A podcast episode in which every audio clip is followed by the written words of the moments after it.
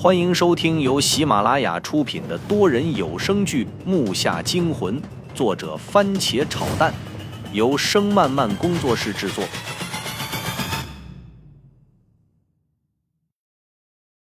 第二十二集，请你们回到该回的地方，此墓不是你们可以随便乱闯。在此，我饶你们一命。但是如果继续不听劝阻的往前走，那你们就做好在此长存的准备吧。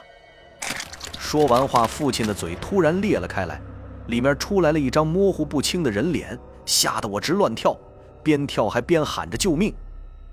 我的精神已经到达最后的防线了，我知道如果再这样下去，我会崩溃的。可是当我再次睁眼的时候，所有东西变回了原样。我还在睡着的地方。对面是正焦急狂摇着我的父亲。儿子，儿子，醒醒，做噩梦了吧？这时候我才恍然大悟，刚才是一场梦，那也未免太过于真实了吧？我的脸就跟被洗了一样，有汗水也有泪水。我猛地扑进父亲的怀里，终于挺不住精神上的压力，放肆地哭了起来，身体哆嗦的都不听自己控制。我保证，这是我这辈子最害怕的一次，那种无助感绝非平常能体会到的。我真的以为自己会被吓死，没想到竟然又活下来了。这种余生的感觉，就是任何兴奋的东西都无法代替的。父亲晃了我好久，才把我从恐怖中叫回来。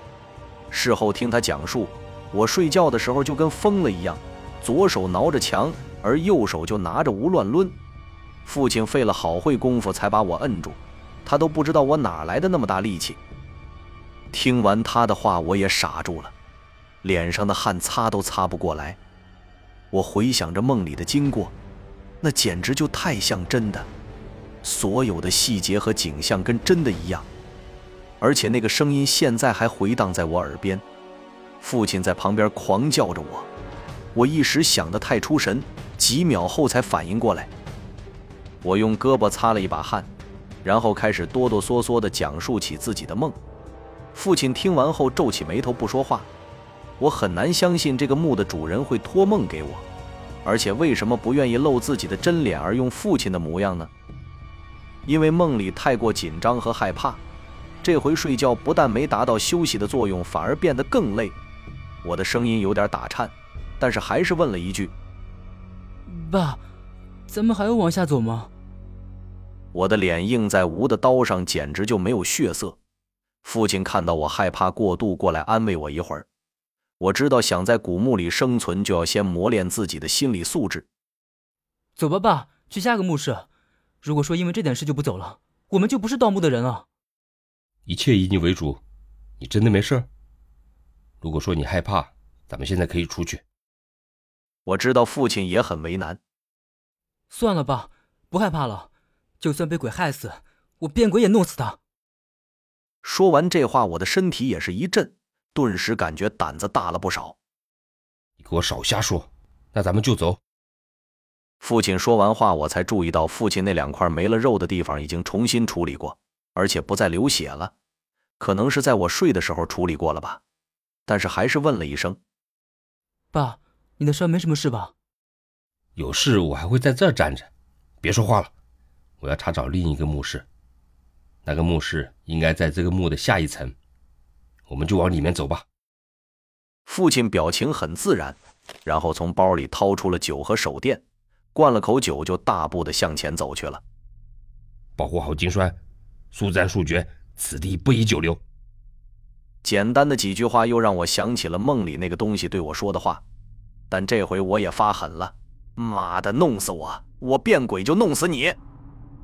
果然不出父亲所料，这个墓室是属于那种蜗牛壳形状的，墓道往里转着深入，是以隧道旋转的形式到第二层的，并且没有楼梯，不知不觉中就到了。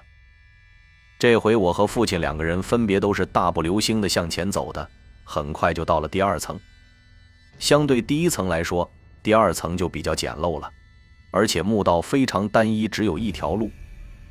这回在下来的路上，我们碰到了不少已经发黑的骷髅。这些在父亲的嘴里就是点背的建木人，我也懒得去看那些东西，霉味窜的到处都是。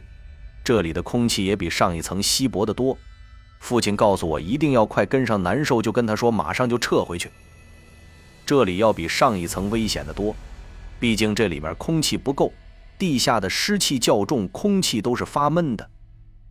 我和父亲走得比较急，不一会儿就到目的地。可是，在距离第二个墓室十米多的时候，周围突然变得开阔了起来，而且对面的墓室是通的。从第二的墓室再看过去，里面竟然是亮的，感觉就像里面有灯一样。难道里面有人？我刚要往前踏，父亲猛地停了下来，回手就拽住了我。父亲这下太过于突然，我有点没停住，下身站住，上身却前倾了出去。当就要和石弟来个亲密拥抱的时候，后面一紧，我知道又是父亲保护了我一次。父亲声音突然变得严厉了起来。我再告诉你一遍，以后到哪先把那里的细节都记在脑袋里，这样就好在危险时刻脱身或解围。你仔细看看这拼在一起的石砖有什么变化？你刚才多走一步，就有可能被机关弄死。刚才还真没注意，我似懂非懂的点了点头，然后就低头观察了起来。因为墓道里比较暗，再加上对面那诡异的光，所以正常人很难注意到地上。我拿起手电往上一照，确实是有变化。石砖从粗糙到密集变得细腻而稀疏，石砖样式变化的地方距离第二个墓室就有十米来远，但是每个石砖几乎就有一平方米那么大，而且每个石砖上都有不同的图案，都是刻上去的，图案密集而不繁杂，生动而不花哨。这些都是什么呀？我可以看到山云。剩下的就是两队兵马在峡谷中对战，而另一边的村子和人被烧杀掳掠，每块砖上都有不同的花纹，好像是拼图。我回头刚要问父亲，却看到父亲一筹莫展的表情，嘴里念叨着什么“九部大恶郡宫格”。木下惊魂多人有声剧，感谢您的收听，更多精彩内容，请听下集。